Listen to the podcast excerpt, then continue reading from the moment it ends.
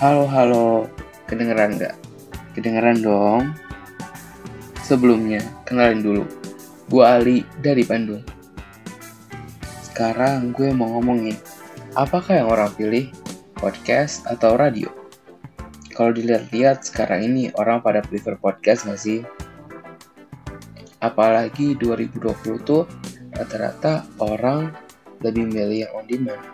Jadi emang tergantung preferensi mereka. Misalnya kalian suka dengerin acara horor di radio. Sekarang nggak harus nunggu dulu sampai malam Jumat. Tinggal langsung aja dengerin. Tiap hari juga bisa, sampai bosen ya kan? Tapi kadang kedua terbit episode podcast yang baru tuh suka nggak teratur gitu. Menurut gua itu sih yang harus lebih diperhatiin sama podcaster. Kurangin dong inkonsistennya. Uh, kadang juga bosen gak sih nggak dengar podcasternya itu terus. Nah makanya kenapa bintang tamu itu diperluin biar pendengar gak bosan. Sama, itu adalah salah satu cara iklanin podcast biar lebih banyak yang ngedengerin. Apalagi kalau bintang tamunya terkenal.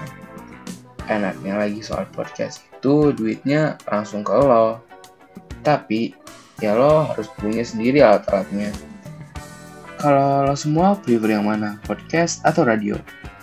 Oh ya, lo bisa follow Spotify gua, jadi aja Ali Afif pakai F ya bukan V Nah, di situ ada yang namanya Ali. Follow deh. Sekian dari gua.